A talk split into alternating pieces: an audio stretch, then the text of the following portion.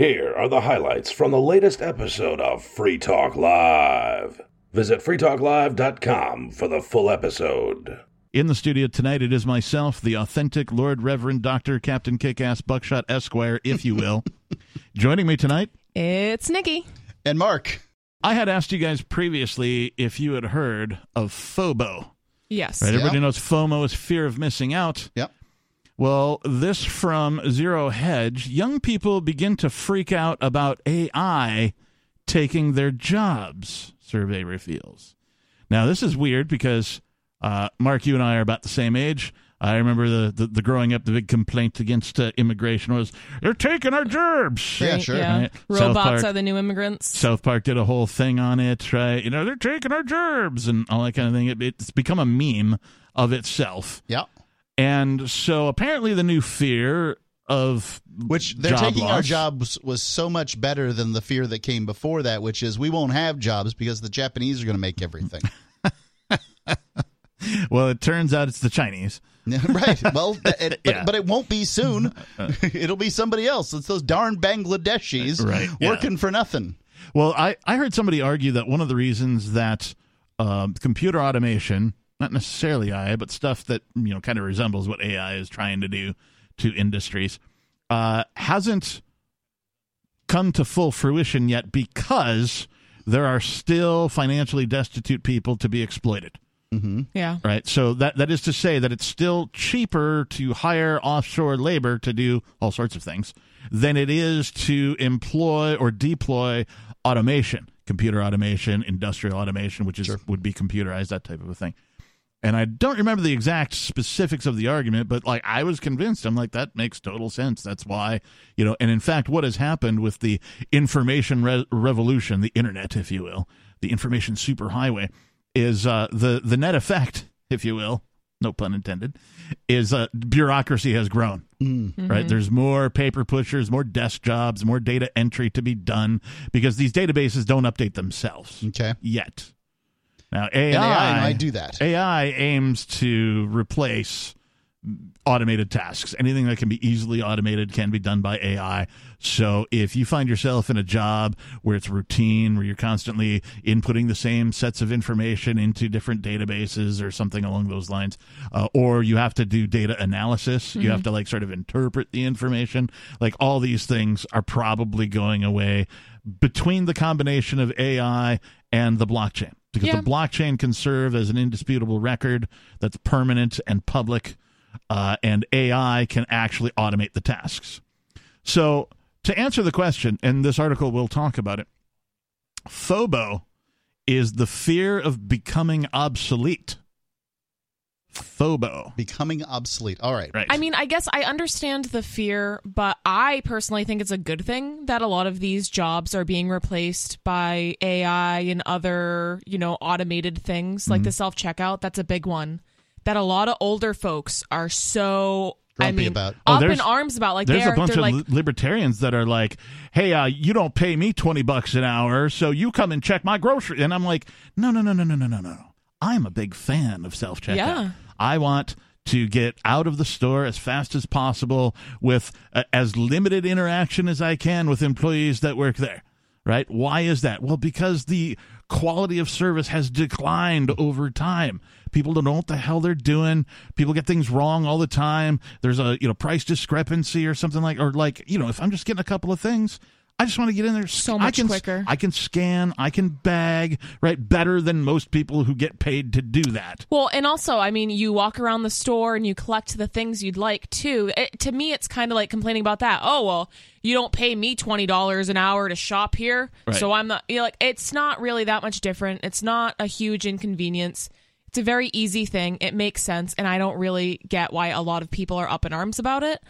And there's a lot of things like that where it's just so much easier if humans are replaced by robots or AI or whatever in those certain things. And honestly, people don't want to work those jobs anymore anyways.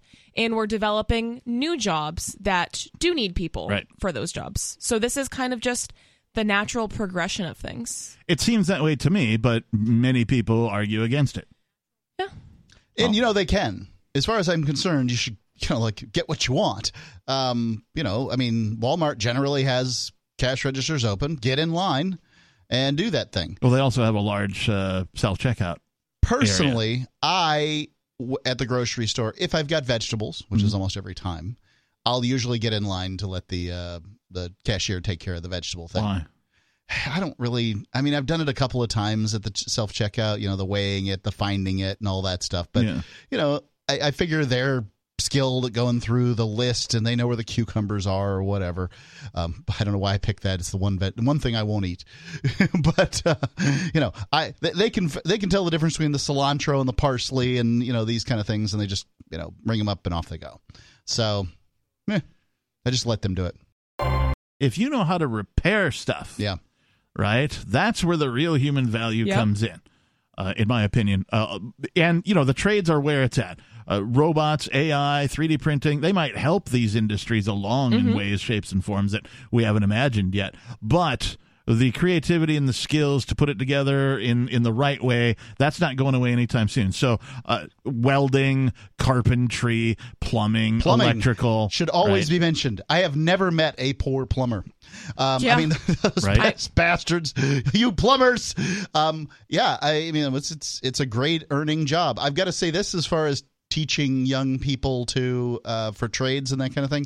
My son Jack has developed this. Whenever I'm like, come on, we're gonna go hang a picture for your Muffy, you know, or whatever we're gonna do. Right, like he's never seen Adam's Family. Where did he get this groan from? I have no clue. I have no idea. And it's not like I scream at him when he holds the light. You know what? When he holds the light, he's terrible at it. I probably do scream at him for that part. So you're telling me Jack has not become a jack of all trades? Well, he's a lot better off than his contemporaries. I can tell you that. That's good. That's it's great. Just because he's had to. Well, but he probably he couldn't fix a small engine. No. Yeah, me neither. I mean, me either. Yeah. Well, there are people. There are people who can. So I might get lucky and diagnose it right the first time, and then figure out what I need to replace in it and be able to do that. But like I'm going to go ask somebody else first. Right, I'm not going to be like, I know exactly what to do. I'm going to be like, let me call this other guy who's way better at this than me, right? I will defer to a legitimate authority, right? Yeah. Somebody who I consider an expert in a thing that I'm not an expert in. I got a lot of training in fixing houses, not a lot of training in fixing vehicles. So I do the house stuff that's just labor intensive, and I leave the vehicles to somebody else. And I do not touch electric. You know, that's usually a good advice to not touch electric. Yeah. Gonna call an electrician. It depends on what it is and whether or not I know where the off switch is to turn like everything off to make sure that there is no energy. Right, I know how to touch something to a ground. That part isn't what bothers me. It's to make sure that there's any discharge, whatever that. Right, yeah. I mean, but if like I could probably replace a standard outlet, right? Oh, I can do that. I'll replace the standard outlet. I could go turn off the electricity, wire up an outlet, you know, or undo and redo an outlet or something like that, or replace a switch maybe. But like the more complex it gets, the less likely I am to tackle it myself. And notice on the list of trades, we didn't mention electrician, who is probably the chief among them. I did mention electrician. Okay, good. Because that's something I'm hiring out most of the time. Yeah. Because why they make like $150 an hour. I don't want to burn my place down either immediately or later. If I do it wrong. That's always a nice surprise. Here in New Hampshire, they're 150 years old. You want to keep them. Right.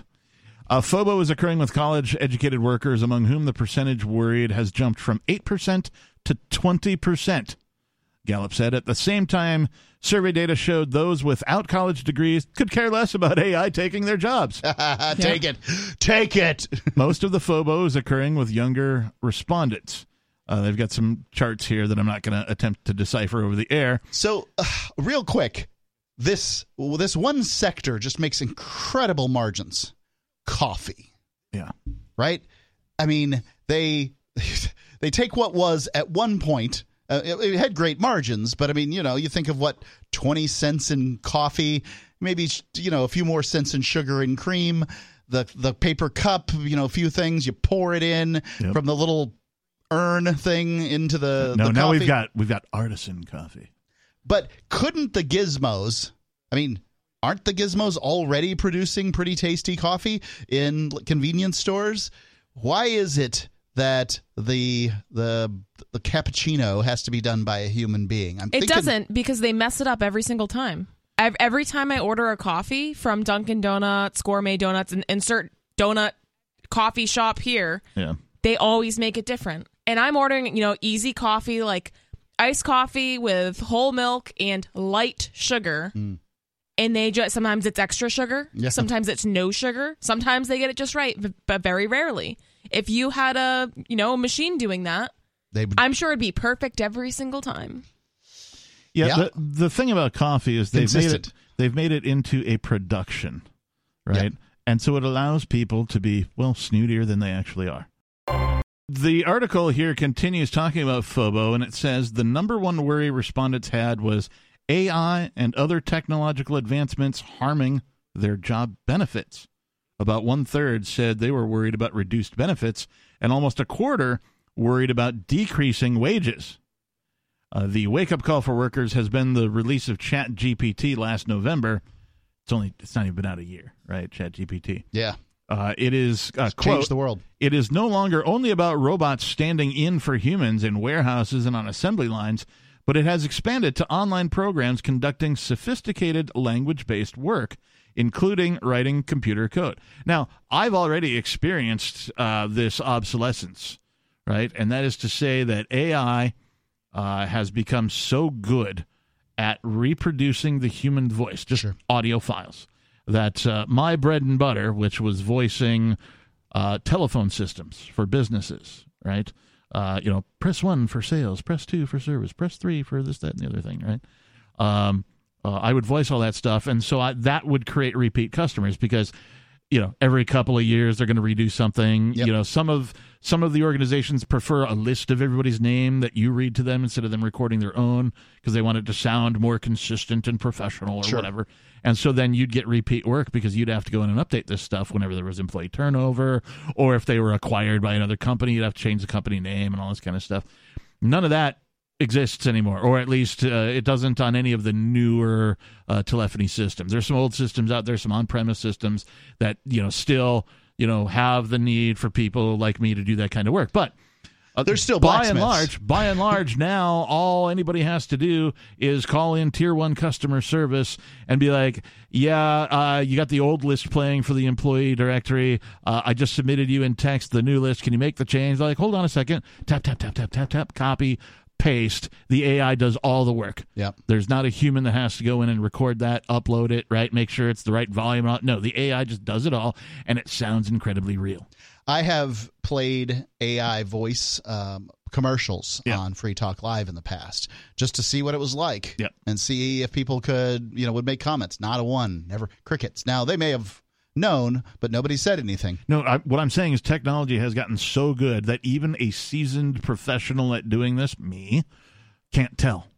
Like, I can't tell the difference. I could not tell. They have so many different choices now. You can choose, like, the most popular, male English, but you can choose a tenor, a baritone. Mm. You can choose choose between them. Yeah, you can choose what do they call it? Mid-Atlantic. You can choose urban. You can choose and there's these different subculture accents that they've perfected. Yeah. Right, you could choose female. The urban, that's southern. Not too urban, is very popular. Right. You can choose female high voice, female mid voice, female low voice. You can choose soothing, you can choose piercing, you can choose all these different descriptors for all these voices, and it's just it's a checkbox. Yep. Right? This previously was you would have to search through hundreds of people to find the right voice for your company, for your organization, right? And then maybe some companies, if they're making enough money, would just continue to hire that person for as long as they did it. As long as they did. And then it morphed into, we'll hire a person with these talents, but also have them do other stuff. Right, so they're combining roles now, right? They're finding somebody with a talented voice to also do some other stuff. And so that's kind of where I found myself. And then now, even my sort of side work, right, where I'd get these hey, you did our voice system for us back in 2004. Do you think you? And I'd be like, sure, right? Send me some PayPal or whatever and that kind of thing. It's dried up, gone. Yeah. They've all been migrated onto new systems where that is no longer necessary. It's all done by digital technology, AIs. It's progress. It is. And, like, I'm picky, but when I listen to these systems, they're great. I'm like, I don't know that I could have done any better, right? Quite honestly. You know, they're great. Now, they don't turn out great when the person doing the programming of the system screws up, right? They use a comma where they shouldn't have, right, or an extra space, or they misspell a word, and so now the AI doesn't quite know how to pronounce it. Some of the more ethnic-sounding names, and I'm thinking of, like, Polish names, Russian names, right? These long Eastern Europeans, Asian names, for that matter. The English-speaking voices can't get Spanish words proper, right, you know? But they do have Spanish available. Yeah, they do. Like all the multiple languages, and it's even to a point where if somebody were to submit a script for their whole phone system, and they only submitted it in one language, right? The telephony systems that are being developed now can just transduce that. It'll translate it for you. Nice. And so if you're like, oh yeah, we also want, if somebody presses 4 to get this whole thing in English, it'll translate it for you. Now, in my opinion, you should still run that by somebody who speaks Spanish. Yeah. Or if it's in Spanish and you translate it English, you want to run it by somebody just for you don't want to mess that up, contextual, purposes. But as long as you do that, just as a CYA, it's going to come out great. This article just sort of wraps up by saying this is all a very big problem for those with for those college students accumulating insurmountable student debt for degrees that may be proven worthless. Yeah. They were worthless before. I mean, and a lot of these degrees, it's like, we can't blame this on AI. Your degree was already worthless. I'm sorry, your gender studies degree? What are you going to do with that? I mean, maybe you could become a professor if you get, like, a doctorate in that. Is it the art degree? And, like, people go, oh, I got a degree in art. Like, how about that do for you? Yeah, you're sitting here on radio. How about a communications degree? Was it ever worth anything? No, I did. I attended school for audio engineering in Minneapolis, Minnesota in 90. Now, those guys I still respect. 93. And, it was on the cusp of the digital revolution, right? Mm-hmm. So I had to learn things that don't exist anymore, like destructive editing. Imagine cutting something and not being able to undo ever. Oh, no. Yeah. Had no level of undo, right? So, and then there's no back arrow. Yeah, what do you do? No, you, cry? Well, yeah. Or you go re-record. Yep. Yeah. Right? I mean, you had to just lay down new tracks. You had to call the band up and be like, sorry, guys, I sort of killed the drummer's take and, we need him come in and do another take. Fired. That's what would happen, right? Yeah. That's how you knew the good ones from the bad ones. Oftentimes, you would do more than one take, and you just take the second take that they didn't know about. And that's a smart and seasoned audio engineer, yes. This was sort of... So I learned the analog ways, which was very beneficial to me for a lot of reasons. It taught me basic networking, because a recording studio is a network. It's just a whole bunch of gazintas and gazatas, as they say on the Beverly Hillbillies, right? The sound comes from here and goes into here. Where does it gazata? Oh, gazata there. Oh, okay. Well, where does it gazinta from there? Oh, it goes into here, right? And you just wire stuff up appropriately, right? But that's like networking 101 is just signal flow, right? The signal starts here. It goes here. Yep. It takes a left. It goes over here. It takes a right. And then it ends up at the destination, which is the speaker. Right, so same thing I'm doing here tonight. No, it's the truth. I've sat there and been told, walked through these things, and by the end of it, I'm like, oh yeah, I completely understand. And then, 2 months later, when I've got to do it again, I've forgotten everything. That you've just summed up my entire life. Yeah, I know. Ian, and Ian's like, oh God, again. Yeah, Ian will show me things from time to time, and I'll be like, yeah, I don't remember any of that. Sorry, man. Yeah. I'm old. I remember when I was young and I'd say, learn things quickly. Yeah, I don't think I do anymore. Yeah, now I have a phrase that I used to use on a resume. I think it was adjusts easily in multitask situations. All right, that sounds pretty good, right? What does it actually mean? Well, first of all, it points out that I'm not very good at multitasking, right? But I'll adjust to it if you really want me to do it.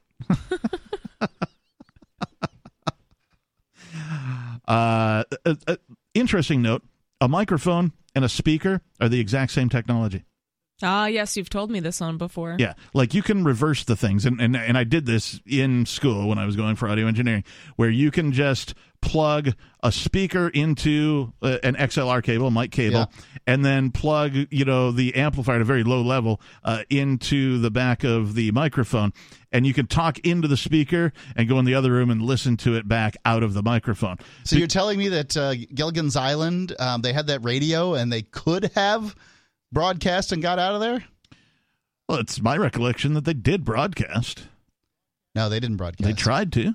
They would power up that radio and be like, hey, we're looking for somebody to come rescue us. They may have had a radio on the boat or something, but there was this white Bakelite radio that they had, and the professor said that there was no way to, and I don't believe there is. There's no transmitter. Right. So, right, that wouldn't work in that scenario. No. But, like, if you are at a live concert, you could, in theory, wire up the speakers and the microphones in the opposite form. It would probably sound bad. No, it sounds horrible because microphones are designed to take input in and then transduce it and then be processed before it goes out the speaker to make it sound as good as it possibly can. Yeah. I'm just saying that they're both made of the same components. They have a diaphragm, they have a spring of some sort, or they're spring-loaded in some way so that they bounce, they're resilient. They are the exact same technology, just a microphone is a much smaller version of a speaker, and a speaker is a much larger version of a microphone as far as technology is concerned. Got it. We just happen to have a story that is rock and roll oriented. It is about the infamous, if you will, Alice Cooper. And he's had fame, of course, and he's an old school recording artist, so he made money back in the day, enough to be well respected amongst his peers and amongst rock and roll, and a well-known name. He's got his own radio show too. He does, his own podcast as well, which I think is just one and the same, kind of like we do here. We turn our show into a podcast or whatever. Yeah, because I didn't hear about the podcast. Makes sense. That's cool. So he is, for folks who don't know who Alice Cooper is, one of the originators of something called shock rock, right? Back in the day in radio, you heard of shock jocks. These were jocks who would be way too zany and maybe say things that had never been said on radio before, irking like conservatives and, all sorts of other people. Alice Cooper was of that ilk as well. He would put on what I call a rock opera, a horror rock stage show.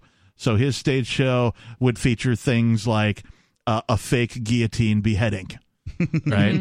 These were sort of his closers, right? Yep. At the end of the show, this thing, he goes, he puts on a show. The show has all sorts of bit actors that come out and do things. So it's very, it tells a story. It sows seeds of a story throughout the show. And then it has some big sort of shocking ending at the end of the show that made the kids go wild and, irked the parents. There was also the biting the head off of a bat. Remember this one? That was Ozzy. Yeah. Whoever did it. It was this thing that we were just shocked by. Yeah. Sniffing the line of ants. That was a good one, too, that Ozzy did. Yeah. And I think a lot of that, a lot of Ozzy's behaviors was definitely drug-induced. Oh. Got some of that encouragement. Yeah. But there was this sort of... that guy could barely talk, 20 years ago when he was... Oh, now, yeah. Before the advent of the series of movies called Jackass... Yep. Where basically they try to out-stunt themselves, right? Yeah, that was rock and roll back in the day. Rock and roll back in the day was this series of people trying to outdo each other for the most publicity. Yeah. Right? They would put on stunts like biting a bat's head. Yeah, right? Keith Richards and people that were just notorious for trashing hotels and chucking TVs out windows and all that fun stuff. Even Jimi Hendrix in the 60s was setting his guitar on fire. Yep. And that's rock and roll, baby. Yeah. So Alice Cooper is that old. He comes from he was putting records out in the 70s. Yeah. Don't let the black hair fool you. It's dye. Oh yeah. Oh yeah. But it looks it. I mean, he is. Oh yeah, he's definitely aged. Like he's been rode hard and hung up wet. Yeah. And you know what I like about Alice Cooper is the creativity with it. Like there's rock and roll stunts just like spontaneously doing crazy stuff or destroying property. That's actually kind of really not cool actually. But when it comes to Alice Cooper shows, I mean, I've seen Alice Cooper recently within the past like 6 or 7 years, and he's still doing the theatrics. Right. But you know, it kind of similar to Gwar. We love bringing up Gwar on this show. We do. I do. But you know, it's planned out. And it's, you know, it's not like super intricate, but it has that aspect of, you know, it being... Yeah, they have... Alice Cooper, much like Gwar, features practical special effects, right? Yes. There'll be fake blood or, you know, something draining from somewhere, yeah. Whether it's like oil or blood or something along those lines. Usually something related to like a horror story, right? Yes. Alice Cooper likes to spin horror stories, whereas Gwar are... supposedly intergalactic aliens who have come to Earth just to have fun while Earth sort of implodes upon itself thanks to mankind. But I mean, that. Like, a lot of people go to the Gwar show because they're like, I want to be front row with my white T-shirt. They want to get soaked. Like, that's part of the allure. And, I mean, Alice Cooper, I mean, Kiss was doing a lot of special effects. Yep. You know, back in the day. The face makeup and all that kind of stuff. Very like, Kiss era. A lot of these... acts were kind of, you know, it was an act. Yep. It wasn't just the rock and roll music. Like, it was a show, and that's why people were going to see. Nowadays, you don't always get that with a lot of artists. Right. You know, like, you might have Taylor Swift dancing on stage with her guitar in a little, like, sequence, you know, leotard thing. Yeah. But, I mean, you're not getting the really, like, interesting theatrics. Right. Yeah, and you're paying way more for it. So. Yeah, there was a lot more competition back in the day. And I got to wonder, you know, like touring and making music are two totally different things these days. Mm-hmm. And I don't know, the business has changed so much since I cared about the music business, you know, 20 years ago that I don't even know how they do make money now. Yeah, no, I mean, like I put out a 3-song EP on the 4th of July. I'm sorry, Independence Day. Independence Day, not the 4th of July. I mean, you might think they're the same thing. I just like to call it one over the other. And, you know, I knew going into it that I'm never going to recoup my money, right? I did independent local bands for 22 years out in the Seattle area where, you know, there is an audience and there are people, you know, that kind of a thing. Putting a thing out online without, you know, a tour behind it, you know, is a risky proposition as is. But I didn't do it necessarily for the accolades or the money or whatever. I did it because it's just an extension of me and who I am in bringing the message of peace and freedom and philosophy. I also feel like there's definitely a vacancy within, we'll call it libertarianism, voluntarism, you know, people of the freedom mind. There's a vacancy in the rock and roll and heavy metal department. Yeah, absolutely. Right? There's country artists, there's folk artists. Yeah, there's got some of like the hippie music too. You've got some like rap and R&B stuff going on, right? Like these types of acts exist and they have, we'll say, libertarian-esque messages in their music. And I was like, there aren't really a lot of metal bands that fall into that category. Which is surprising. Yeah. I mean, but that used to be the punk thing. Right. Right? You know, like earlier metal-ish music was more anarchist. Right. Yeah. Leaning. Or at least anti, right? It was always... It was anti, definitely. Yes, yeah, anti-something. Rebellious. Yeah, they were rebelling against something. You know, insert topic du jour. Right, well, but they were always about, no, screw that, man. That's not the way you do it. You know, they're appealing to teenagers who know they don't like the way things are done. They just don't know the best way to do it, and so anti really works for them. Vampire with a Y, V-A-M-P-Y-R-E. Vampire Cosmetics has it out. This is August 25th. Has just announced their collaboration with Alice Cooper due to his transphobic remarks. So they're ending their relationship on August 25th. As soon as they say transphobic remarks, I know that the next thing that follows is going to be a series of gibberish. Yeah. Let's find out. On August 25th, a statement was released from the brand's IG page. I don't know what IG means. Instagram. Oh, thank you. So I thought they were referring to some department within the company or something like you know, public relations or something. Here's the quote. In light of recent statements by Alice Cooper, we will no longer be doing a makeup collaboration. We stand with all members of the LGBTQIA plus community and believe... That's the gibberish. And believe everyone should have access to health care. All pre-order sales will be refunded. Spoiler alert, nothing Alice said had anything to do with denying people health care or even... I would argue what he said wasn't even transphobic. I'm assuming the question everybody wants to know is, what the heck did he actually say? I think I know I read it when it came out, and I think I know what it is.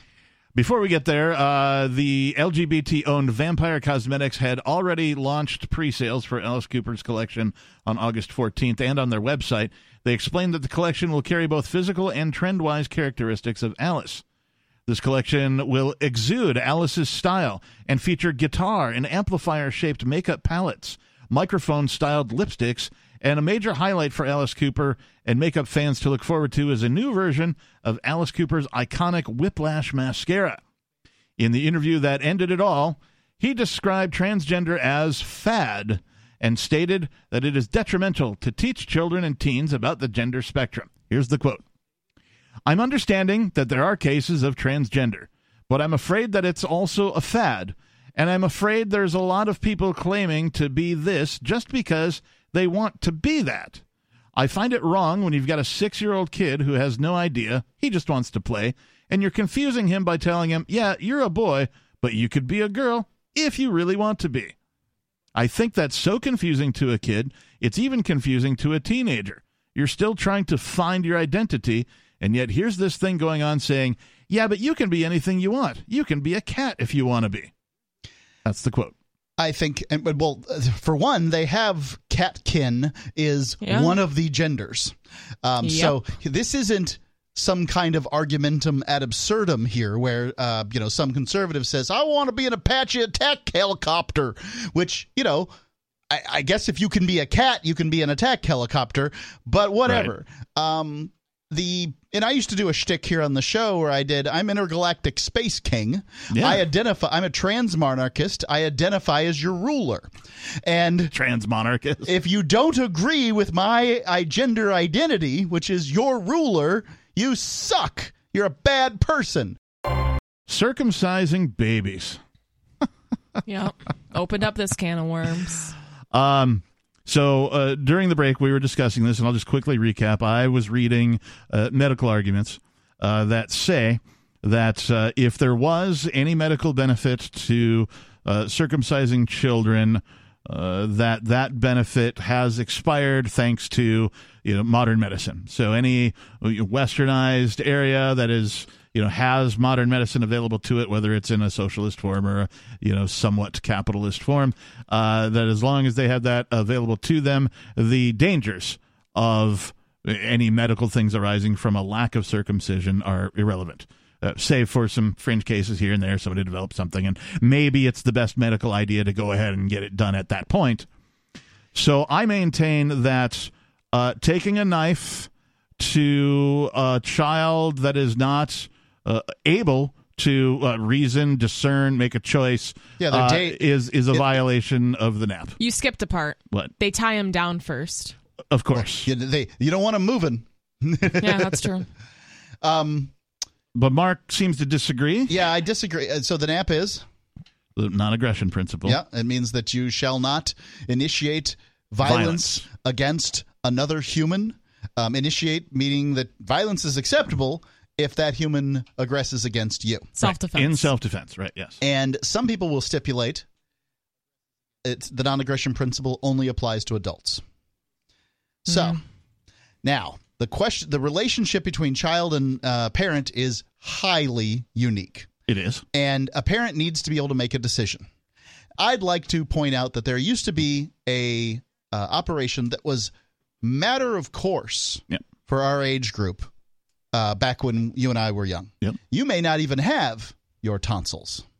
I still do, actually. Okay. But it was very, very common for them to be removed. I don't know what they are. Yeah.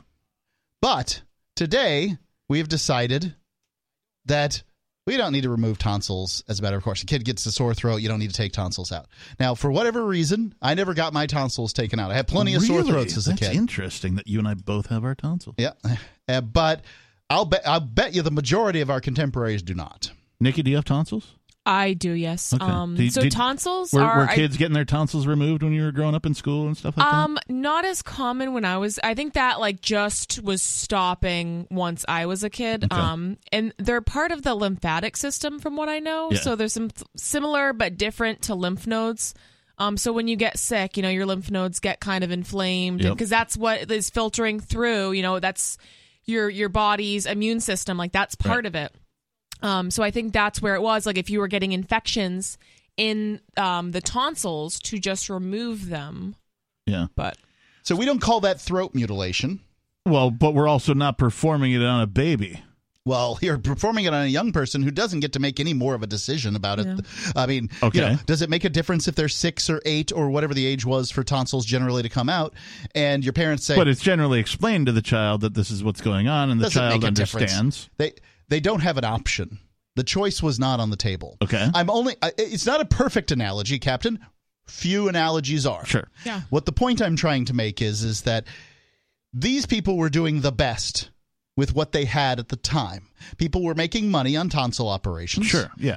There's probably a doctor out there, I made millions in tonsils, and now... We don't do it because we've learned better. Well, at one point people were doing bloodletting. That was a very, very common medical practice a few hundred years ago. The President Garfield is dead because of it.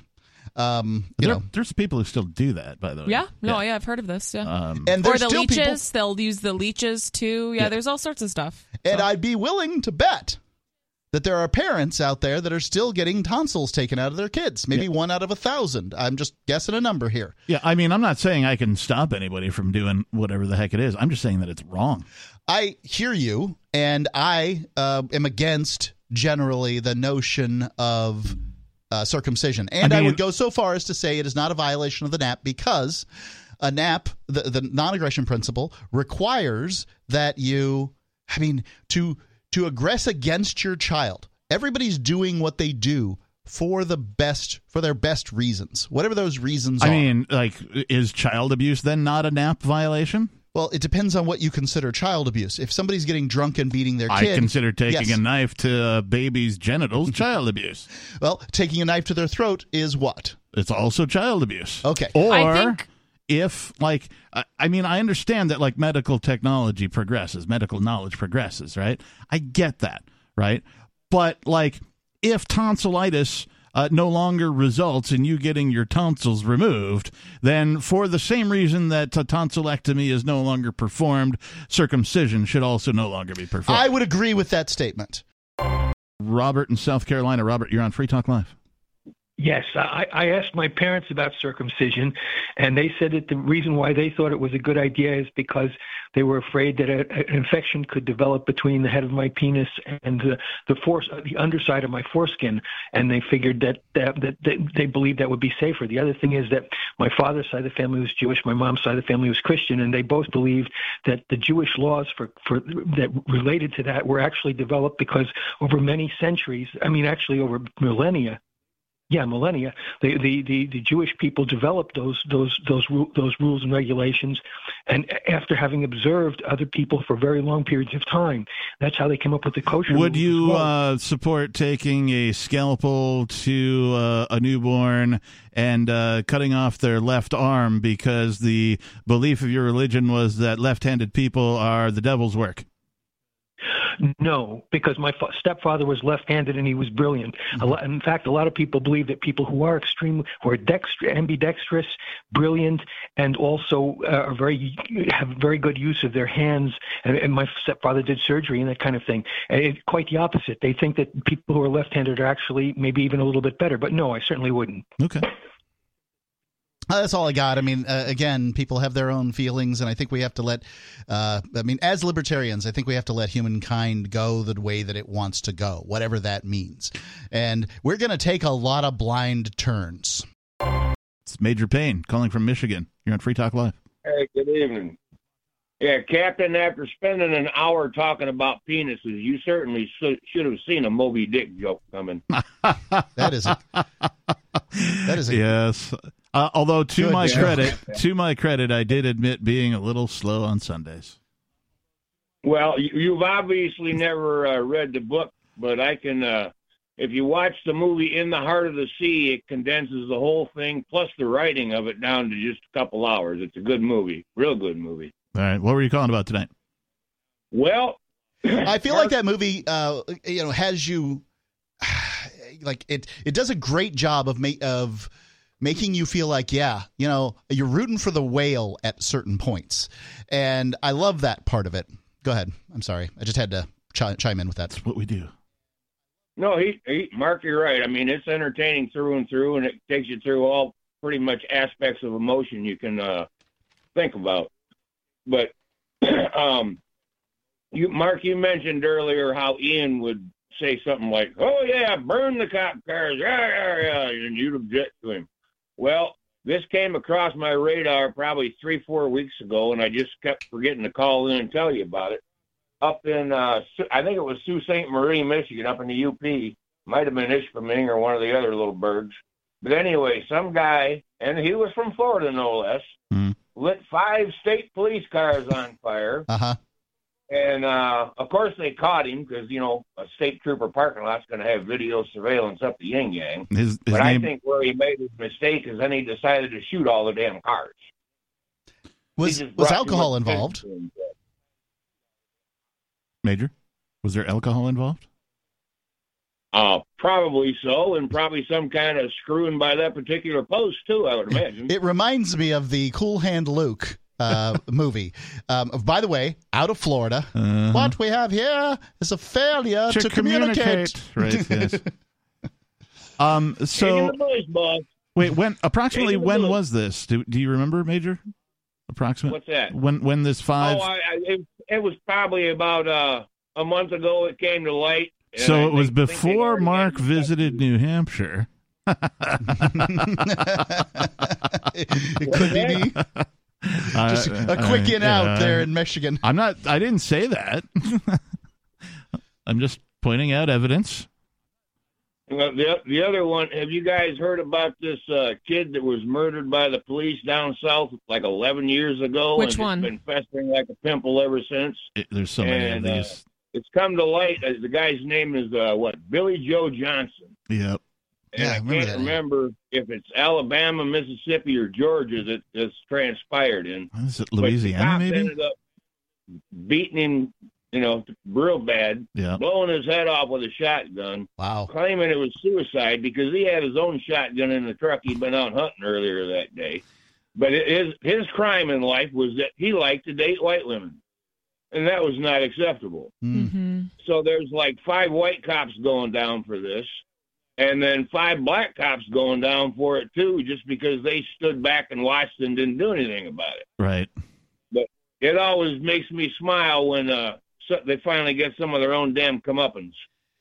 I feel bad when anybody gets 10 years. If you're saying 10 years, that may not be I don't know what the length of time is, but I always wonder about going after people who, it's years and years ago. There was a bomber of a black church down in the South they got. There was Carl Demjanjuk, who was like the butcher of Dachau or something like that. I remember that name vaguely. Yeah, they grabbed they grabbed these people who have lived lives since whatever the crime was that occurred, and usually it's pretty heinous.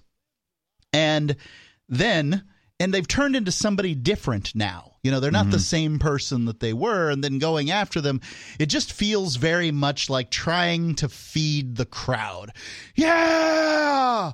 Kill him, right. And it just doesn't make much sense to me personally. I don't like the old crimes when they get back. I'd like to know about somebody who did something recently. That recently happened with Danny something. I forget what his last name is, but he was one of the actors in the TV show That 70s Show, and he was just prosecuted recently for a rape that happened allegedly happened 20, 25 years ago or something like that. Yeah. Sarah in New Mexico calling. Sarah, you're on Free Talk Live. Oh, I just want to say that New Mexico, we lost our #1 ranking this year. We dropped to the 2nd place. Of what? As far as pedestrian fatalities per capita. Oh, who beat you out? I think it was Memphis, Tennessee or something. Oh. Well, it had to be a state, right? Or is it by metro, like Albuquerque? I think it goes by state. All right. So, but yeah. So what, New Mexico's now number 2 in pedestrian deaths? Yeah, per capita. Are you going to take this as a victory? I mean, like your tireless activism for pedestrians has managed to drag New Mexico out of the number 1 spot. Sarah, I for one, believe that you are a heroine. 22 years? 22 years of pedestrian. I mean, that's a long time. Yeah, I know. It's like not getting abducted by an alien. I've managed not to get hit by a car at all. Well, I hear both of those things can happen in New Mexico. Yeah, I guess so. But I really I do take a credit that I'm making fun that we lost our title, but you know one of the good things about what happened was that we changed the road structure. So there was a lot of 2-car lanes going one way, 2-car lanes with the yellow paint. So we narrowed many of the streets into 2-car lanes and bicycle lane and widened sidewalks. We've done that a lot. You were out there like shoveling and laying down the asphalt. When you say we, you were helping, you were pitching in? No, I've always called 311 City Directory, and I've always asked for these roads, and I am still asking this for this road. I have a road like maybe 2 miles away, Candelaria, and it's 2-car lane going one way, no bicycle lane, and the sidewalk is like 4 feet with a yellow paint line.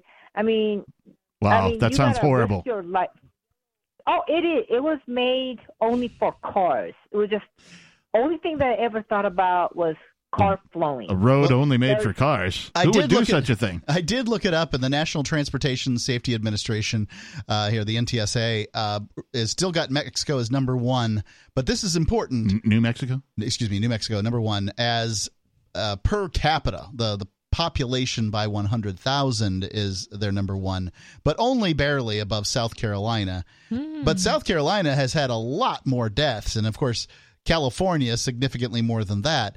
It's by per capita. Yeah, per capita.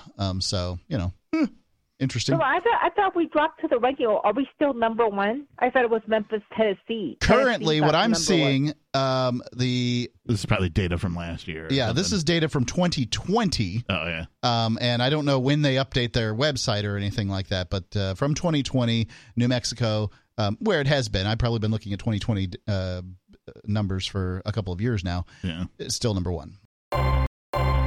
Yoga class mistaken for a ritual mass killing. That's how you know, it's kind of maybe a little bit of red flag that you like read the title to me and I'm like, oh yeah, I could totally see how that would happen. Yeah, that totally makes sense. I read that and I'm like, I don't even understand this. Like, I'm imagining some guy who is, you know, walked in to, I don't know, pick up his wife from yoga class or something, right? And, like, he sees this horrific thing, this horrific scene, and he runs out, or he calls 911, or he runs down to the police station and is like, I don't know what happened, but all these people in yoga pants are dead. I don't think it's a guy. Okay. All right. I just feel like that level of worry is difficult for a man to generate. Well, police discovered that yogis practicing a corpse pose were not, in fact, dead. You guessed that, didn't you? Yeah, that's exactly what I said. You did before the show. You said it. What is... well, let's get into the article first, and then I'll ask questions. Okay. A yoga class in the English county of Lincolnshire was briefly thought to be the scene of a grisly ritual mass murder. They put it in italics. When members of the community alerted the police after mistaking a group of meditating yogis as being victims of a killing spree. So first of all, members of the community, more than one person, they're insinuating here. 5 police cars arrived at the North Sea Observatory in Skegness on Wednesday evening. That'll kill a vibe. After dog walkers raised the alarm to a group of 7 people lying prone on the ground in a dimly lit room with an 8th person walking around their apparently lifeless bodies. So you gotta jump from that to, oh my God, there's been a mass murder. Well, what if you just called it in and you're like, I have no idea what's going on here, but this is what I saw. I saw 7 people lying on the floor, what appeared to be lifeless. They are in the corpse pose. and one person walking around amongst them. You can draw your own conclusions, police department, and then, of course, they would. Maybe I have been conditioned to think of this type of a gathering where people are doing yoga. Like, normally people are in the requisite yoga attire. Yeah. Normally they're, maybe they got their hair up or they're in, they're wearing a sweatband. A lot of these yoga people, they bring their own mats. Yeah, so right? They're on a mat. So they're mat, and these are key indicators, anachronisms, or that type of a thing where you judge the environment by the indicators around it. These are things that would lead me to believe that there is no mass murder occurring here. You'd think. So, but I don't know that that's what the mass murder occurred at a yoga event. Then what do you do? As a Quaker, I've experienced a few things where it's people are left kind of they don't know what to do. Okay. So, for instance, try to imagine if we're in a nursing home in one of their spare rooms, and one of the staff comes in to a Quaker meeting. It's unlike any other religious event where there's a guy standing up front telling you what you should think about God. Right. Right. Right.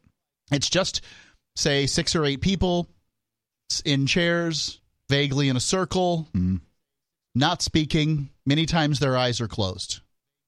You don't know what's going on. Right. And people kind of, putter around for a second and then they leave the room and, whatever. Now, I'm not saying that that's exactly the same. I'm just saying many times people don't, they're inexperienced in this and it's okay. But I guess I don't know that somebody would jump to, this is a yoga class. They should jump to, this is a meditative experience, and, you should leave these people alone, but, I guess they didn't. Shavasana? Am I saying that right? Shavasana, yeah. Shavasana. What is Shavasana? A corpse pose. It's the Sanskrit translation of corpse pose. It's what in practical...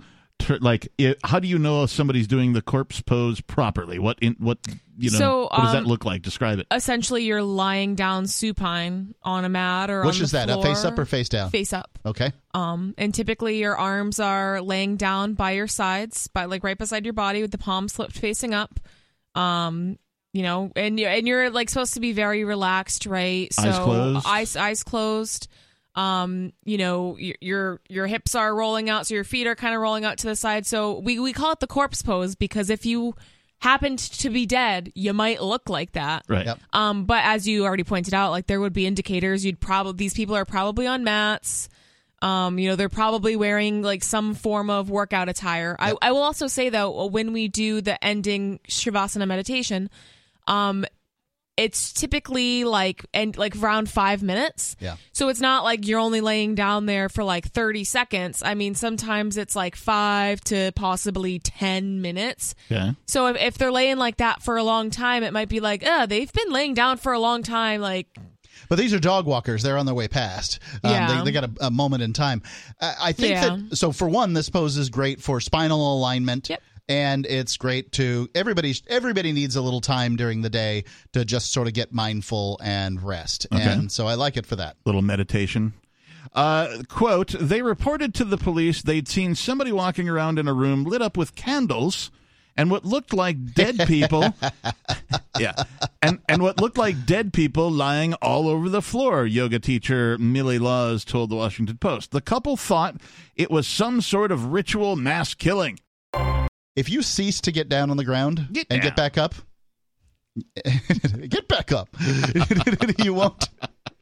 you won't be able to at some point. As an aging adult, I'm just saying, you got to get down and get back up. 10 days, get down, get back up 10 times a day or something. Well, in order to maintain the ability to do that. And that's why we notice, in Japanese people that, where they're, culturally, they sit on the floor a lot, right, and they do a lot of stuff like that. The Asian squat. Yeah, they're a lot more flexible, and, I just watched the documentary on Blue Zones, right? And that was one of the things they noticed, a lot of these Blue Zones, their life is exercise, right? So they're these Japanese people that are getting up and down off the ground, that's doing 100 squats a day. Right, yeah. When you're sitting in a chair... It's not that much effort for you to stand up off the chair a few times. I speak from personal experience, having recently refloored some of my house, and did also some yoga, and recovered the front porch. Reflow the house. Yeah, getting down and then getting back up again at age 51 is not what it used to be at, say, age 22, for example. Yeah, it's a completely different thing. You plan. You're like, okay, I'm going to take a bunch of stuff and put it low now so that when I'm on the ground, I can just sort of move around on the ground and take care of stuff until I run out. Then I'll have to get back up and then, repeat the process instead of grabbing a little bit of stuff, getting down, getting back up, go get somewhere. You plan. Hardest working man in talk radio. Yeah, probably. I mean, you've got to integrate exercise in your day, or you're going to just age. I've got little reminders to do things. Yeah.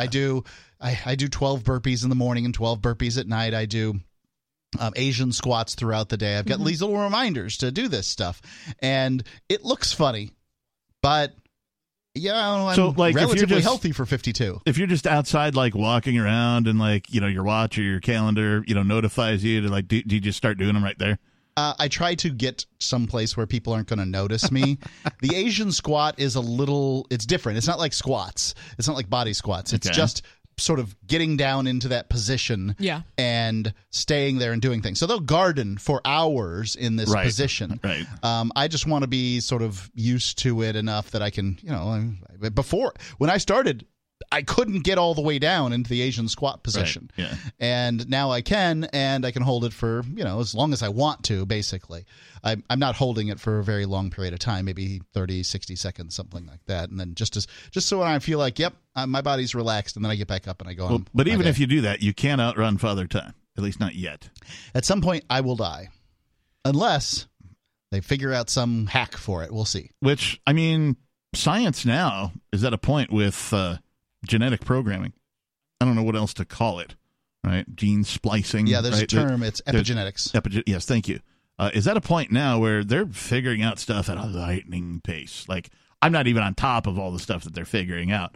I know that they've made great strides in just what I call BCI, which is or CBI, computer brain-computer interfaces. Mm-hmm. They've made exceeding strides in that to a point where blind people can see. Yeah, I talked about this recently, maybe even Friday on this show, where they have the ability now to attach, I'm going to call them leads, to your eyeball, and then that transmits information to these leads, and then a computer deconstructs that and creates an image so that a blind person can see at least a little bit. Yeah, which is amazing. And the clarity of that is growing. The last I looked into it, which was 10, 15 years ago, they were at a point where, they got to drill a hole in the back of your head and implant a thing that stays there. It's got to have a battery that, you can wear at the time. It was just something that clipped onto a guy's belt with a couple wires coming off his head or whatever.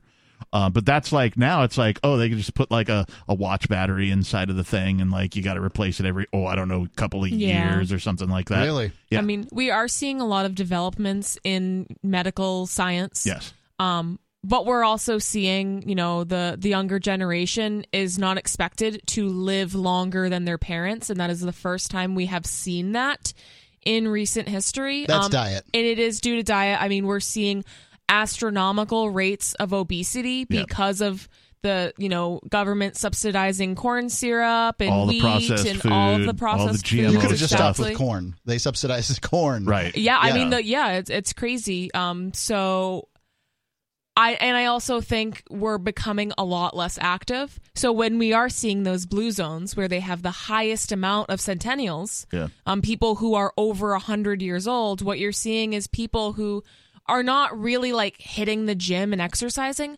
Their lifestyle is relatively active, so they're gardening. Yep. They're walking. They're walking everywhere. They're walking, uphill, downhill. They're living in houses that have three to four both ways in the snow. Right, yeah. Right. But they have, multi-story houses that they're constantly climbing chairs, like the Asian people that are sitting on the floor and then getting up, and maybe you do that 50 times a day, and that's the equivalent of doing squats. Yeah, it's true. All sorts of things like that, natural foods. They're not eating processed foods. They're not eating corn syrup. They're not eating wheat. that is sprayed with glyphosate. Yep. They're not eating all of these like artificial dyes and all of this crap that we are eating in the American diet, right, that is literally making people extremely sick, causing cancer, causing obesity, causing diabetes.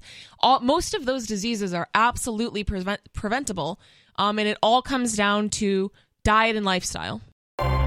You just heard highlights from the latest episode of Free Talk Live. You can download full episodes, subscribe to our podcast, listen live, and more, all for free at freetalklive.com.